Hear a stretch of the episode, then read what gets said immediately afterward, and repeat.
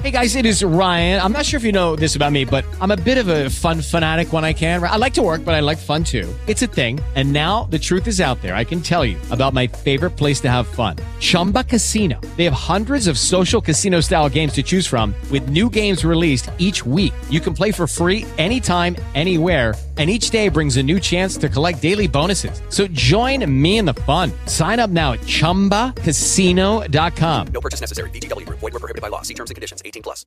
With the Lucky Land Slots, you can get lucky just about anywhere.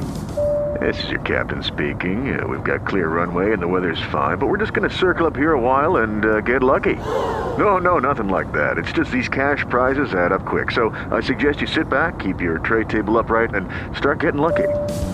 Play for free at LuckyLandSlots.com. Are you feeling lucky? No purchase necessary. Void where prohibited by law. 18 plus terms and conditions apply. See website for details. This is what Flo from Progressive sounds like in one of our many hilarious commercials. Hi, did you know that you can get a quote on your motorcycle insurance in under three minutes at progressive.com? And did you know that saying hi makes even bad news sound good? Hi, you have high cholesterol. Hi, you're fine. And this is what that same commercial sounds like on your motorcycle. Hi, there's no more pain. Even our commercials sound better on a bike. And with basic policy starting at $75 a year, Progressive helps keep you on yours. Quote today at progressive.com. Progressive Casualty Insurance Company and affiliates. Annual premium for basic liability policy not available in all states. Let's say you just bought a house. Bad news is, you're one step closer to becoming your parents. You'll proudly mow the lawn. Ask if anybody noticed you mowed the lawn. Tell people to stay off the lawn. Compare it to your neighbor's lawn. And complain about having to mow the lawn again. Good news is, it's easy to bundle home and auto through Progressive and save on your car insurance, which, of course, will go right into the lawn. Progressive Casualty Insurance Company affiliates and other insurers. Discount not available in all states or situations.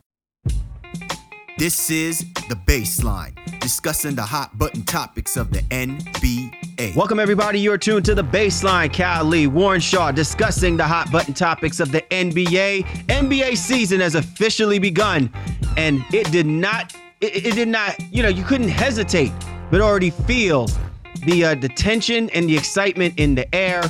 Um, what an amazing week of NBA basketball, and it's just great to be in the mix of it. You know how we do, and you know how I love to discuss these topics. I got to do it with my right hand man, 50 grand NBA aficionado, big man on campus, run things down there in Fort Lauderdale. My man, Mr. Warren Shaw, repping out of Fort Lauderdale, Florida. Holla back at me, Mr. Shaw. How excited are you about this NBA season, brother? I'm bouncing off the walls, brother. Salute, salute to all the fans, listeners of NBA Baseline. So happy to be back and talking about real basketball that matters so much. Regular season is fully underway, man. It's a great show that we have in store for our fans, man. Uh, listen, in the immortal words of Russell Westbrook, that's cute. That's cute. um, man, let me tell you something. Um, just really some amazing basketball that that was played. You know, it's interesting, Shaw. We we did our show where we discussed the NBA schedule and I found it interesting that some of the games that we didn't have an opportunity to really dig into that already through the course of the first couple of games, um, they really lent themselves to kind of reintroducing people and in a way reminding people that as much as there's so much going on with football, you've got the World Series going on. Uh, I mean, even the tennis fanatics out there are probably tuning into the WTA finals and the ATP finals. Man, it, it's so imperative to know what these teams are doing at the outset of the season. People still think that it feels like the preseason, but when you've got matchups like the Golden State Warriors taking on the San Antonio Spurs and uh, games like the Indiana Pacers and the Chicago Bulls, Eh, you have if you're a, if you're a baller, if you're a basketball fan, that you have to tune into these games because you're getting a look at some new teams being rounded out. Man, it's just exciting to see, man. And that's exactly it. I mean, I think you want to get these first looks to kind of see where people are, where teams are. Um, and, you know, if you're overestimating, underestimating some of these teams and rosters, again, you know, you don't want to get too far ahead of yourself. So this is the first week, and, you know, who they are in game one isn't who they're necessarily going to be in game 82. But nevertheless, he said, we're just happy to have really meaningful basketball back, and that's why we're here to discuss it all. Indeed, indeed, sir. So great, great show we have lined up for you. Uh, in a few moments, we'll give you our segment, The Breakdown. And uh, the topic is going to be first week impressions, uh, litany of different storylines uh, with regards to the first week of the NBA. Sean and I will run through them and give you our thoughts and perspective. Uh, and then also in our segment of the drop, we have a segment. uh, The topic is called rookie reaction. Um, you know, the rookies are out to ball. Uh, who is already showing you signs that they have a very bright future ahead of them? And uh, who are you going to be a little bit concerned about uh, as far as time and, and opportunity goes? Uh, will be being a rookie uh, either stymie their growth um, or will they be somebody that's going to be coddled by the organization? So, uh, definitely a great topic of conversation to discuss, even in the early outset of this uh, NBA season. And of course, I covered it coast to coast, where we give you the news happening in the association. So, great show lined up. As always, be sure to get at my man Shaw at Shaw Sports NBA or get at me at GameFace Lee. The show's Twitter handle at NBA Baseline. Available on iTunes, Stitcher Radio, uh, Player FM, Microsoft TuneIn. Also available on Google Music and the Roku channel. So be sure to download any one of those platforms. Allow us to be your go to resource discussing all things NBA. Big shout outs to our peoples down in South Florida, Freeman and Fox, the Sports Brothers. Be sure to check out their show, uh, The Sports Brothers, Monday through Friday, 10 a.m. to 12 p.m. Great show, discusses all topics of sports, and then also features us, the Baseline NBA podcast, where we give you everything you need to know from an NBA perspective. These guys do great work, so we encourage you to follow them via Facebook, via Twitter, uh, but definitely check out the Sports Brothers. So, with that being said, before we get right into our thing, you know, we got bills to pay, we got people to big up and affiliates to shout out. If you don't have your sports gear ready for this upcoming NBA season, you're doing yourself a disservice.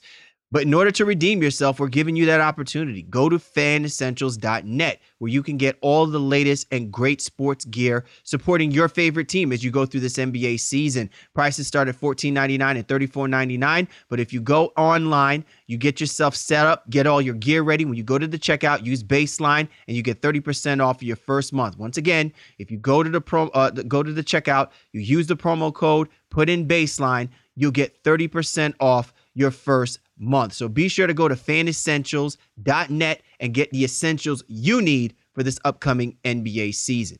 You know how we do, and you know how we like to set it off. It's time now for the breakdown. Time to break it down. down, put the bone gristle. Time now for the breakdown. Cal Lee, Warren Shaw of the Baseline NBA podcast. And this is what it comes down to. The NBA season tips off. Great games on tap, uh, top to bottom. Already early signs of a high level of competitiveness. Usually we say to ourselves that some of these teams, they have to work themselves into, you know, getting prepared and getting ready for an NBA season. Some teams may take a, a game. A couple teams may actually take a couple weeks. A few teams like to mess around and try and uh, you know make a run for the uh, the worst record in NBA season and not win a game for a couple months. Who knows? But definitely when the season tips off, um, all hands are on deck, and all 30 teams um, are playing at such a high level.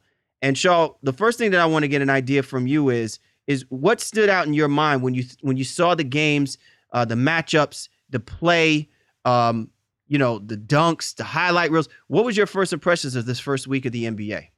Overall, I think it's just the gaudy statistics that some guys are able to put up. I mean, we'll talk about individual performances, you know, a little bit later on overall, but Anthony Davis, Westbrook, Harden, even DeMar DeRozan, Jonas Valanciunas, even, you know, some gaudy numbers too. I'm just looking at all of those things and, and saying, wow, you know, these people are, they're ready. You know, they they came out the gate strong, and it's great to see such gaudy numbers from a fantasy standpoint, from a regular standpoint as a fan, just to see these guys put up these types of stat statistics, and you wonder if they can keep it up all year. That's thing that stuck out to me the most. What about you? Well, the first thing that I think about is how are all of these new moving pieces going to gel in in the midst of an NBA season? Um, and you can clearly see that for some teams, you can tell some of the moves that were made in the offseason, like for the Utah Jazz, really good moves, solid moves.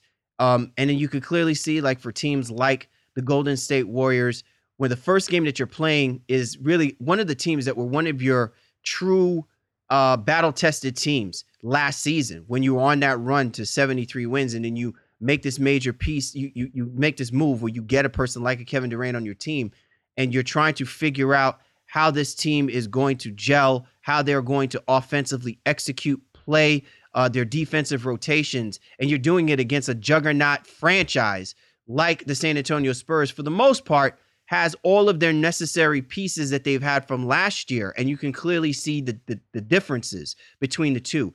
You can see a team like the Cleveland Cavaliers, who just fresh came off of a run to an NBA title, achieving the unachievable, and they can stick their chests out. And then you've got this revamped New York Knicks team that looks like for maybe a couple of quarters, they may not know may, they may know what they're doing, but then once they start feeling the pressure, once the opposition starts kind of putting the heat on them, then all of a sudden they start looking to figure out who's going to be their go-to guy. So to me, the thing that stands out is a lot of moving parts and it's going to take a few games for some of these teams that we definitely have our eye on as being the top dogs in not just the division but the conferences that with those new pieces they're going to take a little bit of time for them getting used to but we can clearly see the potential of how dangerous they can be if they are all clicking on all cylinders Right, and, and I think that's what it is. You've got to preach caution when you see this first week. It's only the first couple, two, maybe three games for, for most teams. Some guys, some teams actually did play four games in the week, but you know you don't want to overreact. But like I said, it's just great to have the NBA back in general,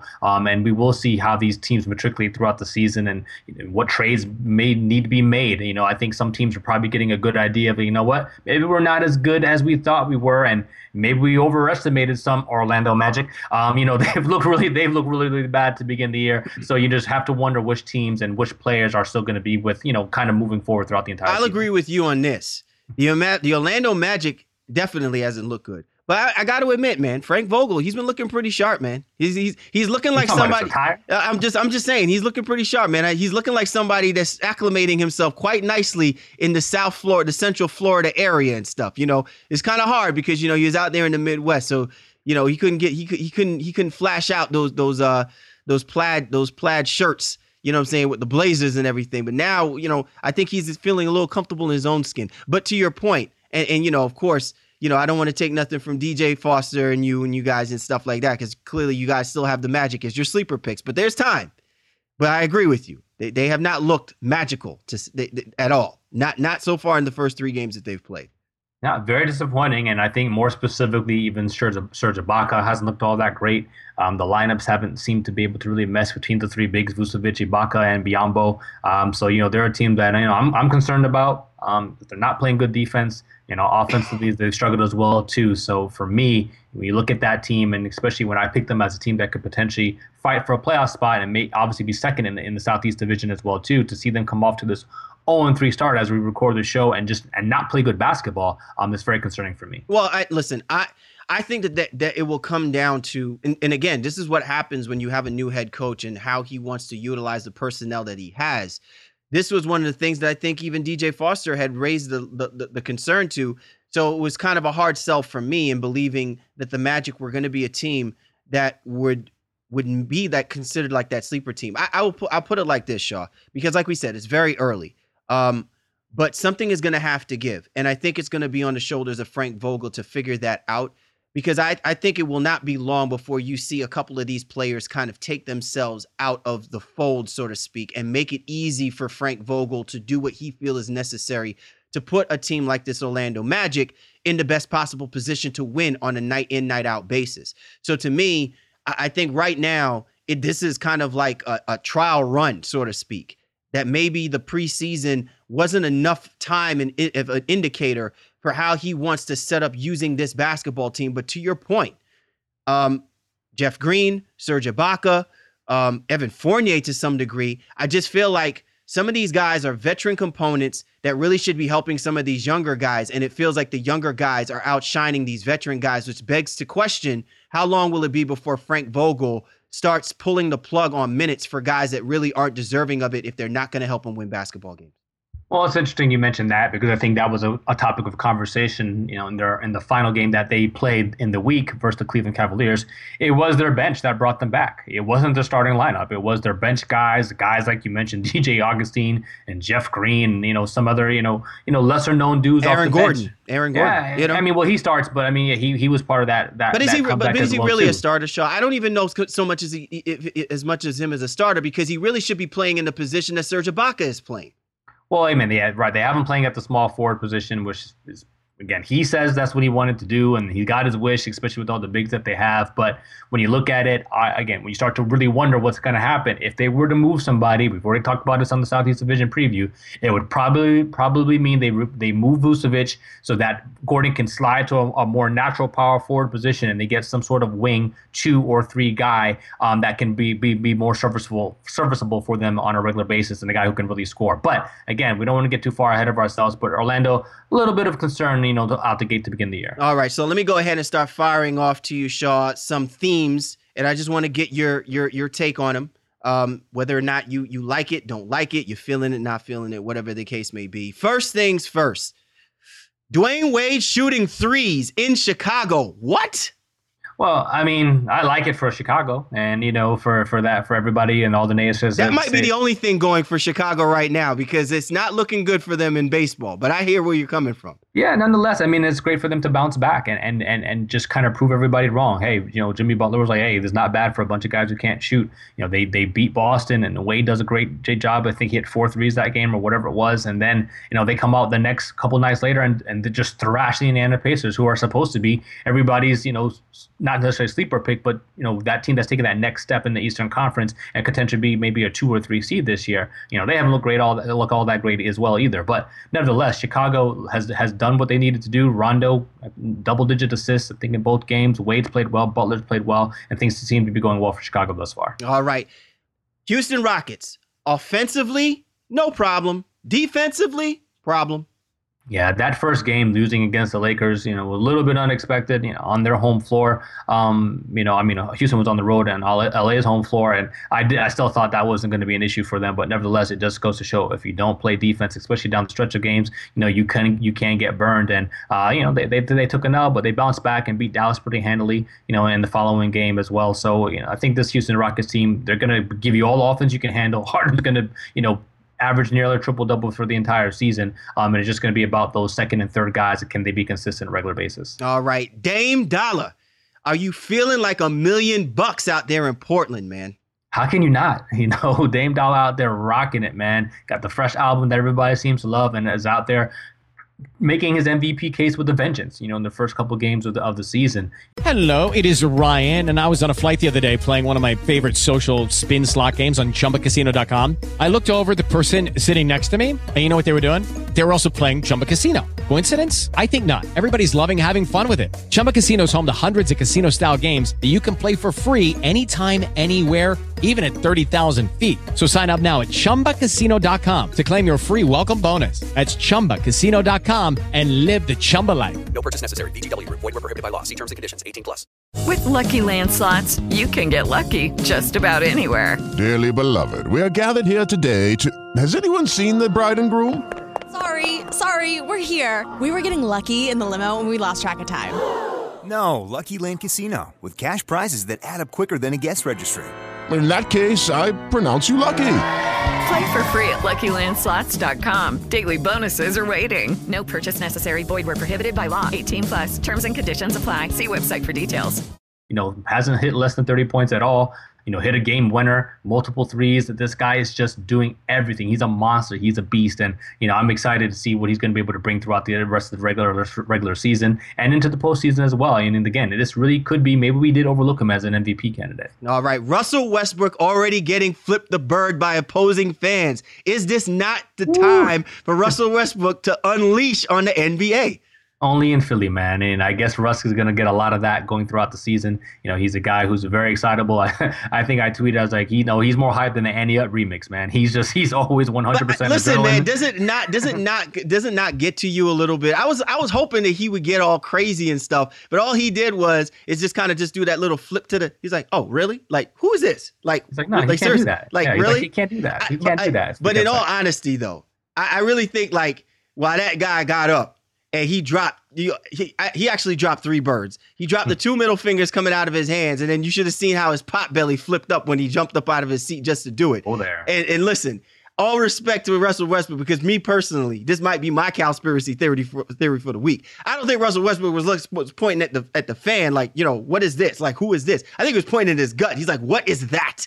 like, sir, that will not fit in my true religion jeans. No, no, no, no, no, no, no, no. No, no, no. But yeah, Russ is, is again, he's going to set the league on fire. Already has a, you know, the first 50 point triple double since Kareem. I mean, that's just, again, what what he's about to unleash on this league is, is, is, is again, I don't know if we are seeing and, and are going to be ready for. So kudos to him, although I have to wonder can he play with that type of intensity and energy on an every night basis if that's what it's going to take for them to win. And he's going to feel like he's going to have to burn himself out. There's just no way he can continue to do that. I, Oladipo and those guys really definitely need to give him some. I got to tell you though, Shaw, like as impressive as it already is, seeing what Russell Westbrook is doing, and a lot of people really has him as a favorite for for being the MVP. But aside from that, I did notice a couple of things when I watched the Thunder play this basketball game.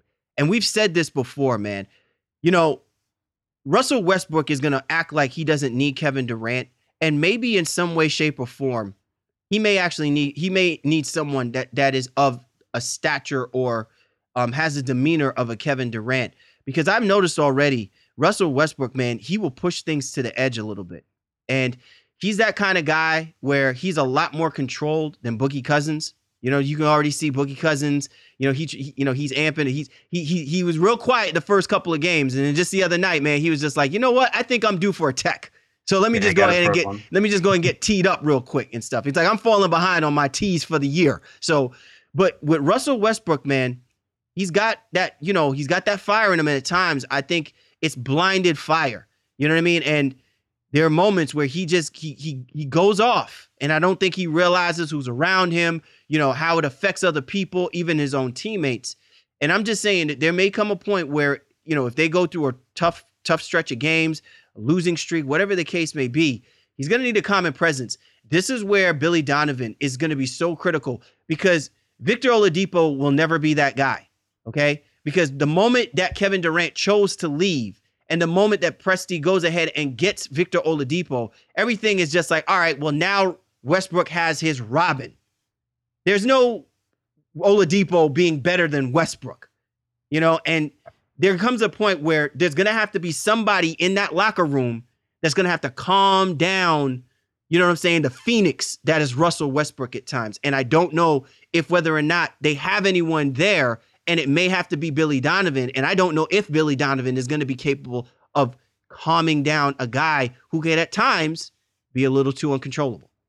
I mean, I think that's a great point too. You know, you really have to think about this team and this roster. Durant was kind of the yin to the yang, if you will, of of Russ's fire. And then from a veteran standpoint, there it really isn't anybody on this team that can really outrank Russ, you know, or that Russ could go to and, you know, kind of say, you know what, you know, what do you see out there and you know, how can I make things better? He he's the leader. You know, Nick Collison's on the team and, you know, he's probably the most experienced guy there too, but you know, I don't know if you know Russ is listening to Nick Collison. I mean, I don't think that's somebody that he's looking as a as a veteran leader on, on the on the roster, and I, I think they may need to add somebody of that ilk, if you will, especially if Donovan doesn't feel like he can control Russ. And maybe that's the wrong word to use. You know, you're not trying to control anybody, but you definitely want to make sure you that everyone's going on, on the same page at, at, at all times. And Russ can get derailed sometimes, as you as you mentioned. Um, but overall, his fire is what drives his team. So you know, it's kind of the you know you got to take the good with the bad, especially if OKC has any chance of competing in the West. Oh, definitely. You're tuned to the baseline. Cal Lee Warren Shaw discussing the hot button topics of the NBA. First week impressions is our breakdown conversation uh, for today. Be sure to check out my man Shaw. He's always available on Twitter at Shaw Sports NBA. All right, Kawhi Leonard playing at an MVP level. Was the snake bite from the Mamba that important for what we're seeing from Kawhi Leonard? Kawhi is amazing, bro. There's just no two ways about it. You know, it's an article that I'm that I'm thinking about potentially writing. You know, just how he's really taken that leap, and it's a conversation that maybe we can have on our show at a at a later date. You know, I think his ascension is complete. He's there. He's he's an elite NBA player. He's you know an MVP candidate. All of those things but I still think the common fan and the casual fan is still overlooking him a little bit, and that's because he came in as a defender. And guys who come in with that defensive ilk initially don't necessarily get the same props when their offense ca- catches up. And it's funny because it does kind of go in reverse. If a guy who comes in as setting, you know, setting the world on fire and shooting 30, getting 30, 40 points a game, and then becomes a, a decent defender as well, they seem to get that respect initially because offense is what sells and that's what people are attracted to. But the defender whose offense ends up catching up, that seems to be a little bit of an issue for some some of the casual fans. But Kawhi is there, man. He's he's he's he's everything. People have been advertising. You know, those who know the know the, know about the league, and I'm so excited for his success this year. Finally, the right? Kawhi has come back to the NBA. I, listen, I even said this on the Freeman and Fox show over this past weekend, man, that I, I, I was getting tired of Gregg Popovich just teasing us with Kawhi Leonard because for I, I just feel like he's kept him on a leash. And I feel like now that Kawhi has figured this thing out, and maybe it took Kobe Bryant, you know, to to to leave the game so he can get permission or something. I don't know what it is, you know, but this killer instinct in Kawhi Leonard, I really feel like has been the difference between why the San Antonio Spurs have fallen short since they won that championship back in 2014. Okay. Yeah. And and the thing that's really dis- disheartening at times is that while I understand that they went out and they got a Lamarcus Aldridge, and I don't know why.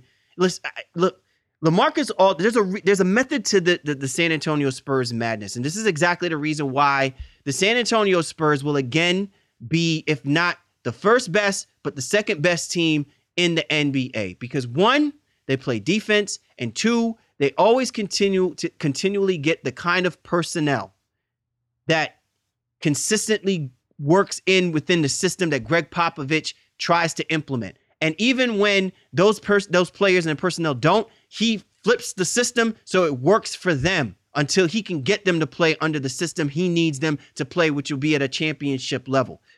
But I don't understand why everyone has this premise and thought about Lamarcus Aldridge and how it, Lamarcus Aldridge will be a great NBA player. Okay. I don't know if he'll be Tim Duncan great, but his demeanor is so much like Tim Duncan. Okay. And over the last five years, it wasn't Tim Duncan's killer instinct that won them championships or put them in the top five, in the top two in the Western Conference. It was the collective play in the system. Now, those players are getting old and they need to replenish. In the meantime, you need a buffer. And that buffer was Kawhi Leonard. And between when they won the championship and up until these last couple of games, Kawhi Leonard has always played at a level that is just like just good enough, but not great enough. Hmm. Now he's playing at a level that you can say he can be great. He literally can be great because he can effortless, effortlessly give you 30 points a night without taking the number of shots that Westbrook has to take, without taking the number of shots that Curry has to take or Durant has to take. You can give him 10 shots. And if he makes half of them, he'll still wind up with 30 something points because his game translates into a, a, way where he can hit the mid range, but he can drive with a level of aggression with a sense of purpose. And that's what made Kobe great. That's what's going to make Kawhi Leonard great. That's what's going to make the San Antonio Spurs get off to the fast start that they already are on right now. Yeah, you're right. And the funny thing about all this is that in the games that they played early in the week here, you know, Pau Gasol didn't look all that awesome. You know, he struggled especially those first two games, and you know he might be going the, through the LMA, the, the, L, the LA, the LA syndrome last season. Yeah, right. Yeah, and you know you just have to you know and, and wait it out, and they were still amazing. So again, Popovich and the Spurs, you can't say enough about them in terms of doing things right. Um, but they have an amazing one. They have an elite one in Kawhi Leonard. And again, it's just going to be great to see him lead this team and, and take them in, in, in, the direction that they're trying to go for the for this upcoming season. While Lamarcus Aldridge, Pau Gasol, they all kind of chip in and do their thing as well too. And Tony Parker, Manu Ginobili, listen, they'll they'll be the veteran guys, kind of like how we are talking about OKC doesn't have you know that that ilk of player on their team. Well, that's Tony Parker, Manu, Manu Ginobili now who can help. You know, with, you know, again, there's no fire that needs to be quashed with Kawhi, but can, can continue to keep things on the right track on a regular basis with this team, as well as having the leadership of Popovich on the sidelines as well too. I can agree with you more, Shaw. Okay, a few more of these before we ride off into the sunset. Atlanta Hawks, are they looking a lot more formidable than we were giving them credit for? I don't know about that per se. I mean, listen, I, they're definitely still my pick to win the Southeast Division without without question. Um, they haven't played anybody of any real elk, and no offense to your to your beloved Washington Wizards, um, but you know, just hey, they hung in with them for three quarters, man. They just yeah. had a bad fourth quarter. Yeah, but you know, Atlanta. The, the, the wall hit a wall. What can I tell you, man? But they walked away from that, you know, kind of unscathed, and then they, you know, they didn't play, you know, anybody of in, in real I guess, you know, depth or, or, or, interest in terms of Philadelphia 76ers. Yes, Embiid is out there and did his thing too, but they beat them by almost 30. And, you know, that just wasn't a fun game. So Atlanta off to a great start. You know, one of the better defensive teams out there to begin the young season. Bazemore um, doing his thing defensively, Millsap doing his thing offensively, um, Schroeder doing his thing as well too. And Coach Bud has that team humming. I just don't want to get too far ahead of myself because I think they're good. I just don't think they're, you know, going to hold teams okay, to 85 okay. points per game. But that's, what, but, but that's what I'm saying though, Shaw. I'm, I guess when I say do they look more formidable than we may have given them credit credit for, I think what I'm saying is is that all right, listen, these are these are the kind of games that in, in years past the Atlanta Hawks would probably go 50-50 on, right? But now they're beating these type of teams, I think, with ease. And look, we said the same thing about the Atlanta Hawks three years ago when they ran off 60 wins and we didn't give them any shot to to, to make it through the East to, to the NBA Finals against the Cleveland Cavaliers, who took all but what three fourths of the season before they got themselves together and actually looked like a, a, a you know the basketball team that we expected them to be. So I mean, my thing is is that this team, I think, should be good enough to at least put themselves in a position where we're not questioning them within the realm of just within the own division. Can they match up against the Toronto Raptors? Can they match up against the the the uh, the Boston Celtics? And we're even say, talking about how the Indiana Pacers are going to be a solid basketball team uh, this year, probably the only team maybe to give a run. We said this, you know, uh, basically in the preview. I know you weren't completely sold on them, but a lot of people think that this Indiana Pacers team is built to compete against the Cleveland Cavaliers. I'm just saying formidable in the sense that if you're talking about the Atlanta Hawks, these kind of games that they're blowing out the lesser lesser teams are expected because it's looking like that team that clearly we overrated, but they clearly are a lot better than than what we maybe have given them credit for because they sit in division where again mediocrity may actually be a good thing for these guys. Well, yeah, I can see that. You know, and we still have to wait to see what happens throughout the rest of the regular season, and and obviously in this first month or so, just you know who else they play within the division. When do they play the Cavaliers? When do they play the Raptors? When do they play the Celtics? And see how they match up. But I think defensively, they're they're not taking the step back that I think a lot of people thought they were with Horford leaving. Howard is still an elite defender and a rim protector, and it's going to be different for them. He's not going to be able to switch per se onto like the the the, the stretch fours like how, like Horford was able to do, but he's going to give them more overall rim protection, and going to give them a nice you know person on offense you know to do the, the the, pick and roll and those lob you know from from Schroeder or whoever's running the point guard at that at that facility at that point at that time. So I do still like Atlanta as, as a team in the in the East of I mean Eastern Conference, especially in the Southeast specifically. Um, and I again I'm anxious to see how they they play against some of the better teams out there. All right, Shaw. Finally uh, obviously we can't do this show without bringing up something about the Golden State Warriors, right? I mean, we we need we we obviously need some juice, right? We need to make sure that our, our listeners are, are listening in, so we don't want to deprive Dub Nation. So here's my question for you, Shaw. Does it feel like KD has no problem fitting in with the Dubs, or do the Dubs have a problem fitting in with KD? Um, I don't think there's anything wrong with what Durant's doing. I don't think there's anything wrong with you know the overall starting lineup per se, other than the fact that it does lack the rim protection that Bogut gave, and they have one less passer out there, but they got a great facilitator in Durant to, to replace them. Um, I think for them, it's about rebounding and rim protection and, you know, overall depth, especially in the front court position. That small ball lineup, it, it works for the majority of the time, but, you know, some teams, it, it, you can't run it for 40 minutes out there sometimes. And I think that's where Golden State is going to have some of their issues. They're trying to just figure things out to begin the year overall, you know, hey, they they they look great. Curry's has been good. Klay Thompson was especially good in that second game. Draymond, two good games as well too, and Durant has been amazing in both. Um, I'm not worried about this team at all. You know, getting getting waxed um, by by again 30 points or whatever. All right, and it gets ended up being like 19 points um, by the San Antonio Spurs. Again, we just talked about how great they are and how great Kawhi is. Again, that's nothing to hold your head against. And again, they're not going to be that same team in Game One that they will be in 82. Listen, I'm not completely worried about. You know, I and I said this before if you're Kevin Durant, who do you think is the best basketball team to play with your skill set? You look up and down every single one of these other teams. They're all trying to be like the Golden State Warriors in some way, shape, or form. Maybe minus the San Antonio Spurs, and maybe even minus the Cleveland Cavaliers to some level and degree. But you know, one would argue with with with LeBron James that he, he clearly wants guys to space the floor and then they can just jack up shots all day long. They just can't shoot the ball like like uh, Durant or like Curry or like Thompson. So, or even like Draymond Green for that matter. So you you play with what you have. But I agree with you. They're going to have to address their interior front court defense. Um, and I don't know if it's more scheme than it's going to be just a a, a pure uh the, the the guy stepping up to play. Um, I don't know how much longer they're going to be able to last having a guy like Zaza Pachulia in there because he is going to be an interior defensive liability. I don't think he's a liability uh, when it comes to stretching the floor. I think he still offers some athleticism there, but he is not the most sound person when it comes to defense. Um, he's just a physical presence.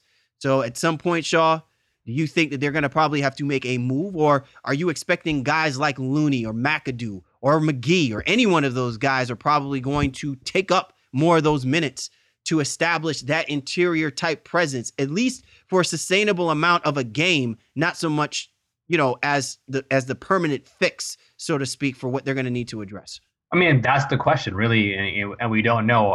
Any good team is really going to evaluate their talent and and see we'll see where they're at. So I think they'll they'll give all of those guys a chance to, to be contributors, especially in the interim term. Um, a guy like McGee made the team, especially for that for that reason, to be a rim protector, to help them rebound, and to keep teams away from keep teams out of the paint. So they may give him a shot. Same thing with Looney and and all that. But if they don't feel like they they they've done he enough, could, he couldn't he couldn't keep Jonathan Simmons away from that paint. I'll tell no, you that much. No, no, no, that was disgusting. He, yo, he made my he made my conspiracy theory look very suspect on that.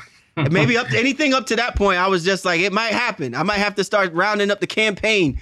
But uh, that, that that Simmons dunk just kind of all put that, you know what I'm saying, put that put that to shame. I was just like, oh man, here we go. Man, but great, hey, what a great debut for him, you know, and or not debut, uh, opening night for him, and you know, a guy who's made it through the D League and you know really did his thing since uh, in, in game one and didn't do too much in the in the next two games, but that's the Spurs way, man. Hey, you, anybody can do it at any given time, and that's why you love them so much. But overall, I think if you're Golden State you're just you're trying to evaluate and you have time to make moves. You, know, you don't have to do anything um, right now january february a lot of guys will become available if they feel like they still need that's still an area of concern for them. Then they'll have the opportunity and there's players maybe even someone in free agency that that may want to come um, that you know haven't been signed you know a couple bigs out there as well too that they'll be able to evaluate and d-league guys who who matriculate and and, and get their skill set up too through to be through throughout the rest of the season too. So uh, Golden State's not in any any hurry right now. They're just gonna try to build the chemistry that they have with their core unit guys, and if they made to make a move for rebounding or rim protection, then they will at a later date. All right. Well, listen. Honorable mentions to the Cleveland Cavaliers. Off, uh, you know, off to a really good start already for the start of the season,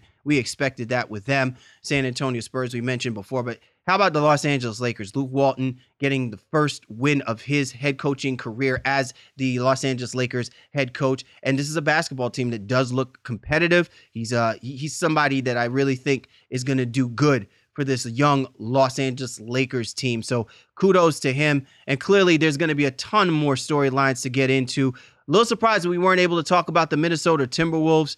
Um, clearly they're off to a struggle, but we definitely are going to have our eye on them over the next coming weeks and really start evaluating if we should start believing the hype about Thibs and what he's what he might be capable of doing for the Timberwolves as well too. So a lot of great stuff already in this first week of NBA basketball, which just lends us more into keeping our eyes peeled uh, as for the weeks coming forward. You're tuned to the baseline. Cali, Warren Shaw discussing the hot button topics of the NBA, and this was the breakdown. Time now for the drop. Cali Warren Shaw of the Baseline NBA podcast. And this week on the drop, let's talk about the rookies, man. The ROYs. Um, no, we're not gonna do an ROY check. I mean, it's too early for that. It's only been three games. But it is interesting, Shaw, because a lot of hype has been been put out there about some of the rookies that were on display uh, for the first few games of this NBA season. None more so than clearly Joel Embiid. I mean, this has been kind of like that. It, it's kind of like the first year when Joel Embiid was was drafted. Everybody was talking about this guy could either be Hakeem Olajuwon or Greg Oden. And man, those are two really, really far extremes, man. I mean, seriously far extremes. And if you're a GM, you got to be saying to yourself, man, am I really? Really? You got to be in my draft for this, man. Can't you? I mean, can't you give me something a little bit easier that when I draft a person, it's a hit or miss and I can feel good about it? Hmm. and this is just like, you know, he, he reminds me that this whole Joel Embiid saga reminds me a lot like the Italian job. See, nobody remembered the Italian Job movie when it first was made some 50 years ago with with Donald Sutherland, right? But everybody remembers the uh, the the, the Italian Job with Mark War, uh, Wahlberg and with Mos Def and and my my girl crush Charlize Theron and you know what I'm saying Seth Green and everybody and Jason Statham. We remember that's that that Italian Job. We remember it so much. That's like kind of like our classic, right? And we're like, all right, there needs to be a sequel. And then all of a sudden, the rumors came out about the Brazilian job. And we're like, yeah, yeah, that's what I'm talking about. Because everybody wants to go to Brazil, right? And then the movie never takes place. And I feel like that's exactly what happened with Joel Embiid. We're all waiting and anticipating for the Joel Embiid to either be the Hakeem Olajuwon or the Greg Oden. And we basically had to wait two years before he finally got onto the basketball court. And now with the Philadelphia 76ers looking exactly the way that they are, which is really uh, the, the biggest question mark of all of the teams in the NBA. So much hype about Joel Embiid. And you know what? He showed out. He actually showed out. And I damn near forgot that he was a rookie because I feel like he should be in his third year in the NBA right now. Yeah, but I mean, you have to really think about Embiid's overall, just his his whole mantra, what he's embodied, and what he means to the city of Philadelphia and that 76ers roster. Listen, we all know they're not going to be competitive this year. They're going to struggle but he seems to be every bit the player that they want him to be. Still on the minutes restriction, but he's looked great in the minutes that he has played and looks like a guy who's ready to embrace being a franchise type player. You mentioned you, you mentioned Greg Oden. I think Mike Conley, Greg Oden's best friend, said, "Listen, he sees Embiid and he's like, that's what Oden should have been." Um, and you definitely see some of the Hakeem Olajuwon-ish type moves out of Embiid as well too, hitting jumpers, spin moves into paint, playing some good defense as well too. Um, I can't wait to see him get off the minutes restriction. And hopefully, you know, by January, mid-January, or whatever the case may be, you know, he's playing more along the lines of 25 to 30 minutes a night, and we can really see this guy put up some statistics statistics, man. And then the only thing that you can obviously hope for is that he maintains a level of health where there will not be chronic injuries to impede this greatness that we're talking about. Look, we've already seen this kind of taking fruition with guys like Anthony Davis. You know, the, the fortunate thing for us with Anthony Davis is that he has not suffered injuries like that requires microfracture surgery and, and things where uh, a second unexpected injury, you know, might again diminish the talent capacity that this guy already has within himself.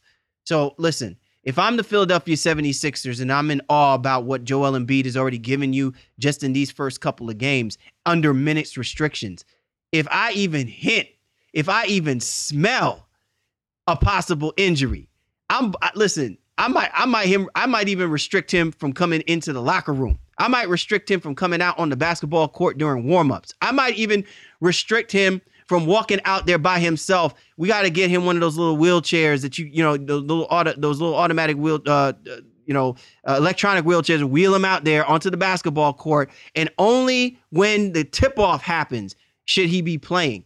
If I feel like he is what everybody is seeing from him and what he's already shown. And look, he's an amazing basketball player. Um, but it's not going to mean anything if he can't be on the basketball court for a substantial period of time. No, you're right, and I think that's all that they're concerned about. They're concerned about with all three of their bigs. We talked about it in the preseason. You know, they should they should they move one of them. Two of them are hurt, you know, and Okafor is also on a minutes restriction, and Noel is out for the next four or five weeks. So, you know, they definitely got to be careful with all three of those guys, um, and make sure that they're all healthy before they make any type of move. But it does seem like Embiid as of right now, from a talent perspective, based on what little we've seen in this small sample size, he seems like the one with the most upside and the one that they should be keeping. All right. So now let's go ahead and and take a look now at the overall uh, feel, get an overall feel of how the rookies have fared so far in these first couple of games. Are we seeing some dynamic play from the rookies, or are they pretty much like you know those rookies in first day in in high school, first day in college, first trip to the NCAA tournament? Are there rookie jitters that has taken over for some of these guys, and we're seeing a lot of hesitant play, and it's not free flowing as what we were expected from guys like Buddy Hield, Chris Dunn, and those guys? Yeah, I think opportunity just hasn't been there for for for much many of them as well. That's what it boils down to. Yeah, you know, I think Hield specifically was it my rookie of the year and thought he was going to get all these minutes, but it looks like he's buried in the rotation a little bit and is going to just come on and, and, try to be a spot minutes guy right now. And if that's how Gentry wants to use him, then I don't see how he's really going to really get the the burn that he needs to develop in in, in, the, in the first season. Um, and then you look at a guy but, like Brandon Ingram. Shaw, before, before you go before you go to Brandon Ingram, Shaw, I, I got to tell you, it, and it is a little disturbing for me to not see Alvin Gentry using Buddy Hield, um, and putting him just putting him out there. I, I don't know what what exactly is it that he's saving him for.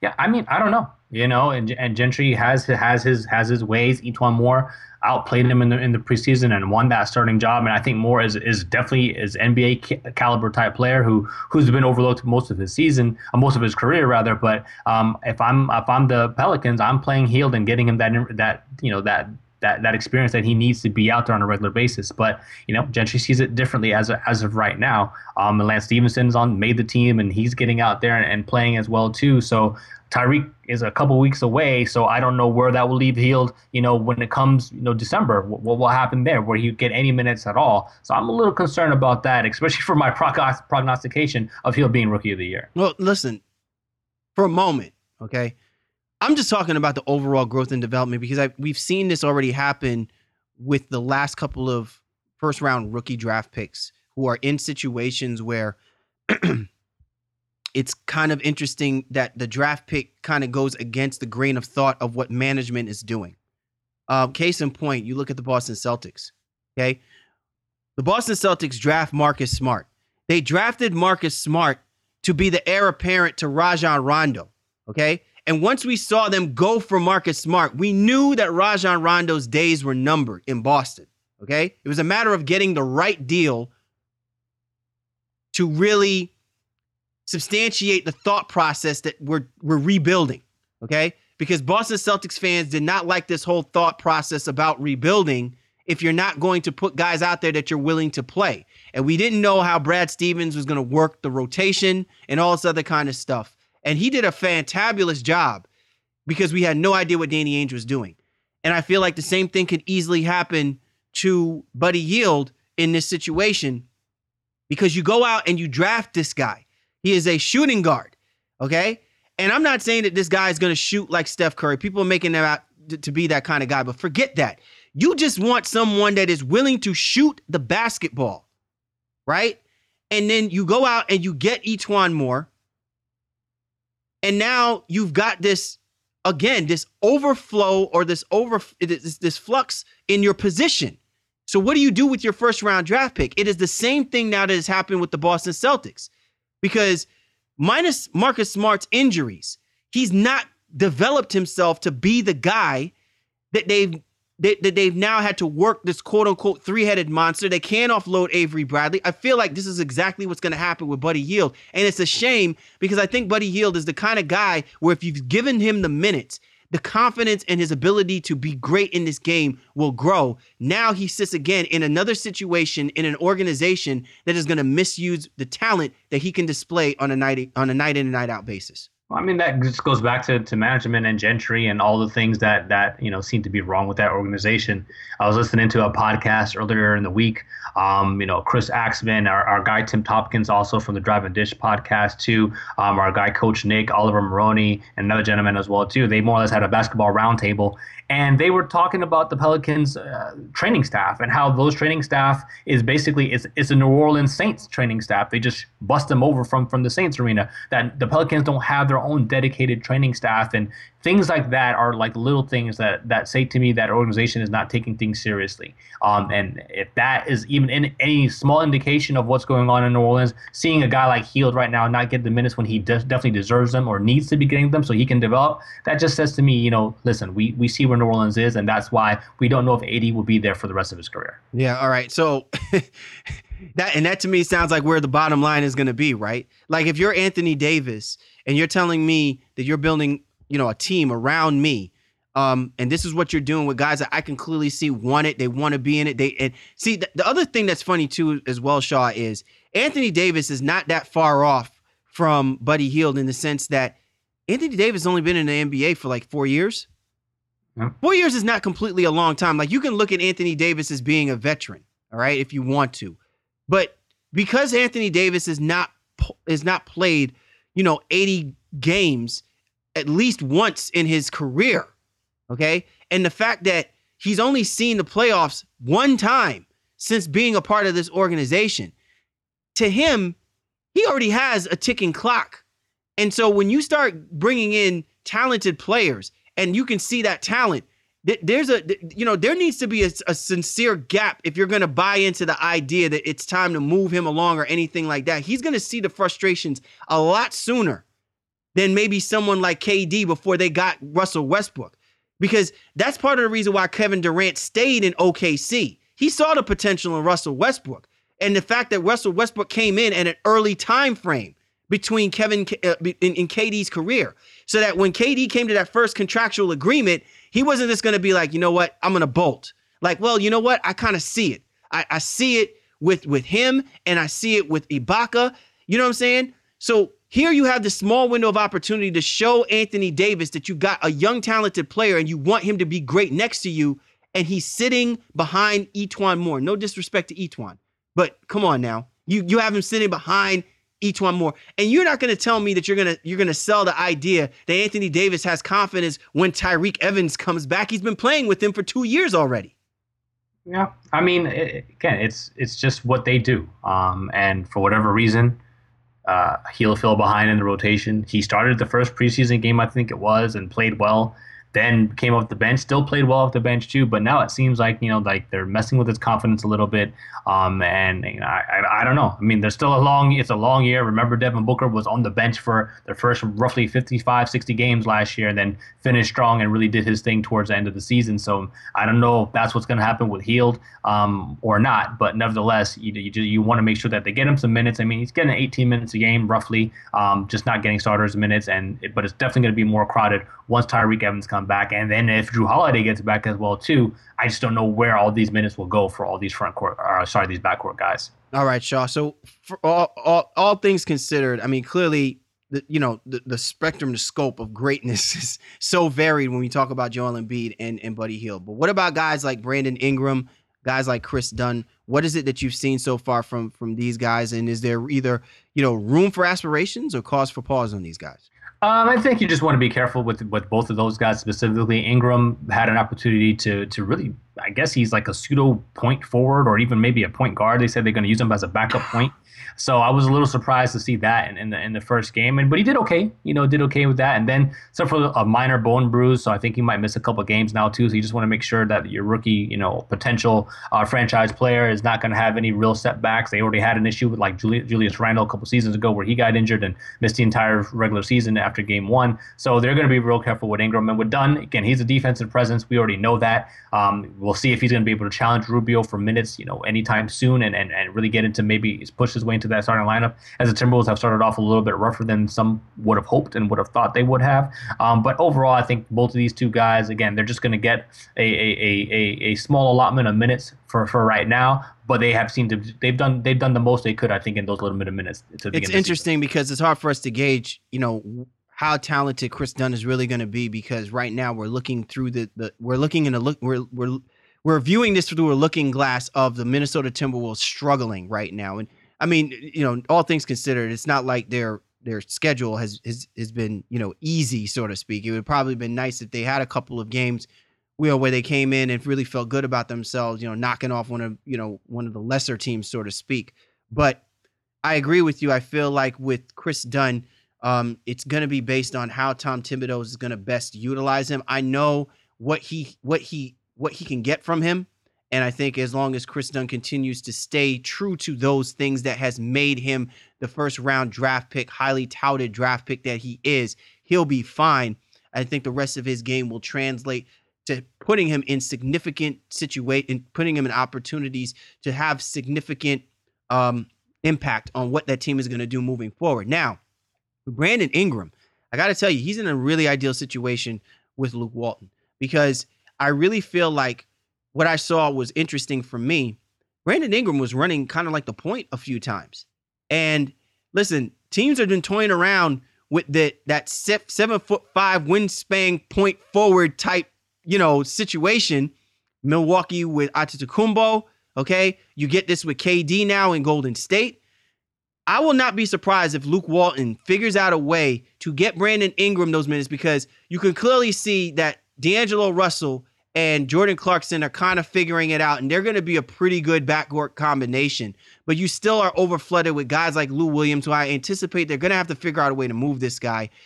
But with Brandon Ingram, man, if they're going to give him opportunities to basically act as like a point forward, this could bode well for his development process and getting those minutes that if he wasn't going to be already a starting player for the Los Angeles Lakers, he will still have an impact as they continue to go through their growing pains. Right, exactly, and I think just giving him an opportunity to develop as a playmaker, um, and you know, get get his own shot at times too, if necessary. He's going to have all the skill sets that he needs to have, you know, by by year's end, I think, and you just could see him progress and get better, especially under Luke Walton's tutelage, if you will. Um, D'Angelo Russell can definitely help him out too, you know, being being a rookie and being a being a rookie in LA and what he needs to what he needs to work on and how he needs to just you know get get some of the media out of there and just focus on his game overall. Ingram is going to get his playing time, assuming he can stay healthy as well too. Um, and I'm not worried about him at all. But he did look okay in the first couple games that I saw him. All right, Shaw. Uh, any dark horse uh, rookie uh, rookie reactions that you've seen? Uh, you know, I got one, but I just I'm curious if there's any others that kind of stood out to you that is kind of, you know, say, hey, keep you guys on, keep your keep your eye on on such and such. Um, yeah, I mean, no, not really. I think from a rookie standpoint, you know, there's a couple guys like, oh, they're getting like minutes, like Hernangomez, I think from the Knicks. So I was like, oh, you know, he's out there and, and he's playing well. And You're like, oh, he's out there. Oh, that's nice. no, I mean, but I mean, we, I didn't know how many minutes he'd actually get to begin the year. So to see that he's actually a part of the ro- is a rotation, I think is is a nice um bonus for me as well too. Uh, uh Jamal Murray didn't really not doing a whole lot, and, and I think in Denver right now, and, and Dejounte Murray in San Antonio not getting a whole lot of burn as well too. So, um, but for me, you know, there's not a whole lot of I guess dark horses, but interested to see who you have in mind, my man. Isaiah Whitehead, I'm telling you, man. Yeah. Well, listen, look, Randy Foye is injured, okay, but you got listen. I, I gotta say, very bold by Kenny Atkinson if he didn't feel confident not to put him in the basketball games, especially during a critical stretch uh, the other night against the Milwaukee Bucks. And he made two great plays and then he made two boneheaded plays. But you know what? That's who you have. That's why he's on your roster. You play him, you know? And sometimes I understand coaches don't play guys because they don't listen. They they they don't they don't do what you ask them to do well enough. You may not have confidence in them. But what does Kenny Atkinson have to lose? Okay. There's a reason why he got drafted. Okay. And there's a reason why he has to be a part of this basketball team. And the only way you're going to know if it's going to mean anything is you got to put them out there on the basketball court in real time situations and get them to do the things you want them to do. And I and I'm telling you, if Isaiah Whitehead continues to get the minutes, he's going to find himself. Now, listen, I, I I said dark horse for rookie of the year, but that's basically if Joel Embiid, uh, you know, falls on his head and is gone for the rest of the season. Buddy Hield gets deported back to the Bahamas. Chris Dunn, you know what I'm saying? Like jumps in a jumps jumps in an ice pool with Kevin Love um, and doesn't come out of the ocean. It's gonna take like a miracle for any of that to happen to work in the favor of Isaiah Whitehead being in any conversation about being a rookie of the year. But as a rookie having an impact on a basketball team, he has a direct route to being a hometown favorite and to actually doing some things that's going to take notice because when you look at that next roster, what is out there that doesn't give him the opportunity to get that run, dude? that to me is what stands out more than anything. And already seeing that at the early outset of the season to me is a good sign of someone who understands that this is his opportunity to kind of make his name and to get his name out there a lot more as someone that should be a part of that regular rotation moving forward. Well, I think overall the Brooklyn Nets are a, a, a surprise team. Overall, I think they've been su- shockingly competitive in all the games. Like give you a heart attack competitive, like saying, "Oh my god, I can't believe yeah, they're still they're, in the basketball game." Yeah, they just they just don't quit, and they surrounded their guys with a bunch of shooters who, who can knock things down if they're open, and they're not necessarily the most known names in the NBA, um, but they, they can get it done if, if you give them an open look, and they're gonna hustle, they're gonna scrap, and they're gonna fight, and it's a bunch of cast-offs, if you will, and they all have something to prove. Um, and Whitehead, you know, being coming in as rookie, I think he has great opportunity to play behind Lin and be a play creator, um, and and give give them the ball distribution that they need. So the Nets are going to be an interesting team. Whitehead, I think, is going to be a, a, a, better than expected rookie. So yeah, kudos to you, man, for making that selection early on. No, no, no, no. I don't need the kudos. I, I just want to continue to see hear his name being thrown out there, so it just continues to make me look good. That's all. That's all I'm asking for. Not asking for much. So uh-huh. Isaiah Whitehead, keep balling, brother. Keep brawling. You got, you know what I'm saying? You got constituents here that, that want you to succeed, man. They want you to succeed. Nevertheless, when we talk about the rookies, there's obviously some great rookie play. Not clearly like what we what we we've seen in in, in years past, but it will it will come. And I think a lot of that will also be impacted when Ben Simmons finally makes his uh you know plays his first game in the NBA as well too. But for the most part, some really impressive results so far for some of the rookies. Um, I think more so, and probably a topic that'll take place, you know, in you know maybe our next show or the show after is the sophomores, sophomoric play. Guys like Rashad Vaughn, you know, guys like those we're going to be talking about because it's vi- it's it's quite clear that some of them have already read the writing on the wall. They get the message. This is an opportunity for them to shine, and some of them are already taking advantage of it. So, but for now, rookies respond, react. It's all good. It's what's making the NBA really, really nice to watch right now. You're tuned to the baseline, Cali Warren Shaw discussing the hot button topics of the NBA, and this was the drive. Coast to coast. Time now to go coast to coast discussing the news in the association. You ready to rock and roll, Mr. Shaw? Absolutely, man. Let's ride. Roy Hibbert. Oh, boy. rude boy Roy. Has to have his knee drained. He's going to miss some time. How big of an impact to the Charlotte Hornets? Um, I mean, for five blocks in the first game, only got to play two minutes in the game too, so you can definitely feel his impact. They won that first game, ended up winning the second one as well too, but um, they missed him against the Boston Celtics in Game Three, and if he's going to miss extended time, that's definitely going to hurt their rim protection. It looked like he was poised for a little bit, a little bit of a bounce back. Um, hopefully, this isn't going to send him back too much. Hopefully, he'll be back out there soon. All right, Rodney Stuckey himself stuck on luck. He suffers a hamstring injury and he's expected to miss some time. How badly will this impact the Pacers? Jeez, man, Stuckey just can't ever stay healthy. Gets injured every single year, um, and he's vital to what they're trying to do from a bench standpoint in Indiana. Uh, you know, not a great start for them too, one and two to begin the year. Um, if he's going to miss some some significant time, look for guys like Joe Young. You know, like the Isaiah Whiteheads of the world, to go out there and definitely get some minutes and burn out there. All right, Jodie Meeks, I like I like how you snuck that one in there. Really, really clever there, buddy. Really, I try. Uh, try. Russell Westbrook, cute, real cute. Jodie Meeks, Tyreke Evans hope to resume practice in a few week in a few weeks. And what's that supposed to mean for the Pelicans? Uh, well, you know, as we said earlier in the show, could mean trouble for our man Buddy Hield.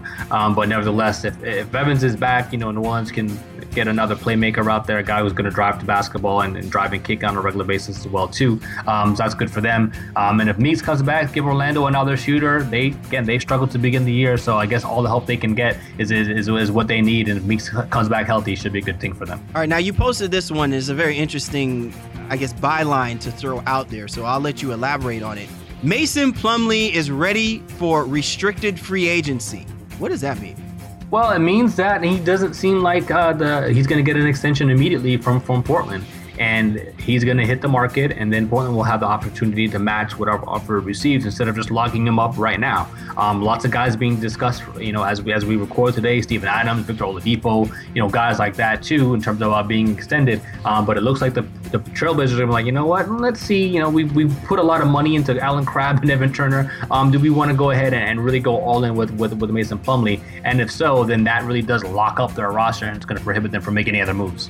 All right, and finally, Shaw, the finger wagging finally gets raised in the Denver rafters. They are retiring the jersey of number 55, Dikembe Mutombo. Well deserved, man. Well deserved.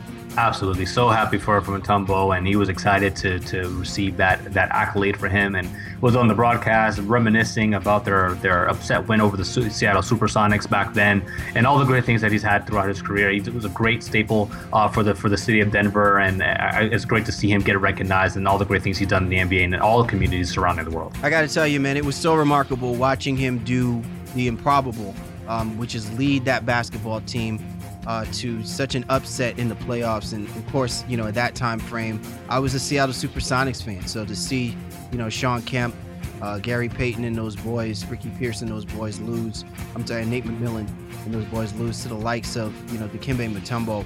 Um, I was I was angry, I was I was hurt, but I was happy at the same time because Dikembe Mutombo has always been one of the most fierce competitors, and he was the last of a dying breed. I feel like in, in many respects, where being an interior presence um, and and really being one of the few people that wasn't intimidated and playing Shaquille O'Neal when he was literally dominating in the NBA. The back end of his career, man, it was just remarkable how he would continue to cause fits, you know, for for Shaquille O'Neal. And uh, he was the type of guy he never felt like you had to double team. You know, he never wanted a double team. He always wanted to play the best competition straight up. And uh, he's willing to, you know, he embraces the victories. Um, he enjoys them, but he also embraced the losses and as well too. And he embraced a lot of those losses. You know, he suffered through them. Had a few opportunities where he could have uh, won one NBA gold, uh, but fell short. But uh, kudos to Dikembe Mutombo, man. Such a deserving basketball player. I'm very glad the Denver Nuggets um, were able to celebrate uh, his career and what he meant to that organization for the years that he played for them. Yeah, can't can't agree with that more. Stops in Atlanta, um, stops in Philadelphia as well too. Played great everywhere he was. So salute to Kembe and his overall legacy, and salute to the Denver Nuggets organization for making sure they retired his number and raised it to the rafters, as you said earlier, man. Uh, couldn't yeah, definitely, brother, definitely. All right, man. Awesome show this week. Extensively covered a lot already to discuss in this NBA, and it's only been a few games. Uh, really a great week of NBA basketball, and the weeks ahead, I'm sure, is definitely going to be even more amazing. Uh, but with you, man, I mean, there is no uh, there's no stone left unturned when it comes to these discussions and these storylines that are building up and developing, man. And you know, it's a great way for us to kick off the NBA season. Yeah, couldn't agree more. Again, it's it's been an amazing first week. Lots more to cover. Lots of storylines that are still going to develop. We're still going to start to hear some trade rumors and things like that too. So, man, I'm just I'm I'm dug in. I know you're dug in. Just make sure you stay tuned with us, guys. It's going to be a great season. Most definitely. So for the baseline, Cali, Warren Shaw, we appreciate you guys. You know we do. Welcome back to the NBA, and we'll catch up with you next time.